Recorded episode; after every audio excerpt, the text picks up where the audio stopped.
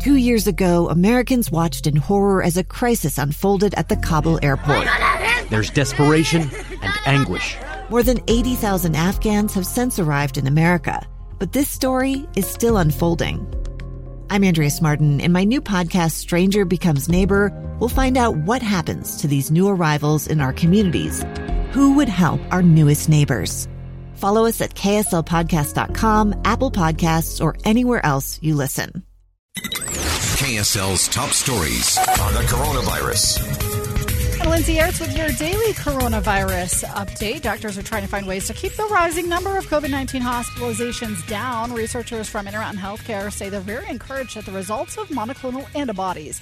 KSL News Radio's Paul Nelson has more. Doctors say there are three different products that provide monoclonal antibody treatment for COVID 19 patients. And when they looked at the effects of one of those, there was a 57% reduction in the rate of needing hospitalization. Intermountain Healthcare infectious disease Dr. Brandon Webb says there was also a drop in the number of deaths, but the treatment has to be given within seven days of infection, so people can't wait long to get tested. We really need to encourage patients to get tested early after their symptoms start. And Webb says the treatments are available. The only limit is whether or not the treatment centers have the staff to give them out. Paul Nelson, KSL News Radio. Doctors say expect to see more Utahns get vaccinated against COVID 19 now that the shot is available in doctors' offices and clinics. Dr. Carissa Monroy at Midtown Community Health Center in South Salt Lake says many of her low income and minority patients couldn't find the time to get a dose before now. So I've had a lot of people who it's like as soon as I ask, they say, Oh, yeah, I want to get it. I mean, it wasn't that they were really hesitant about getting it. It just was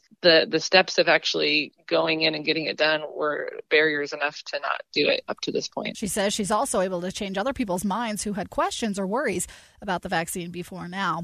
Utah's had its share of COVID breakthrough cases, people who've been vaccinated and get sick anyway. But KSL News Radio's Dan Bammes reports the numbers are small compared to the overall total. The Utah Department of Health tracks breakthrough cases. It says there have been about 5,500 so far. 19 of those people have died. That compares to 438,000 total cases and just under 2,500 deaths since the pandemic began. Breakthrough cases account for about four tenths of 1% of the total. Charla Haley with the health department says those low numbers don't mean everything is worry free. We do know that people who've been vaccinated can still sometimes spread the infection depending on if have a variant. Haley says the vaccine is still much better protection against COVID than any natural immunity. Dan Bammes, KSL News Radio. With your daily coronavirus update, I'm Lindsay Aerts, KSL News Radio.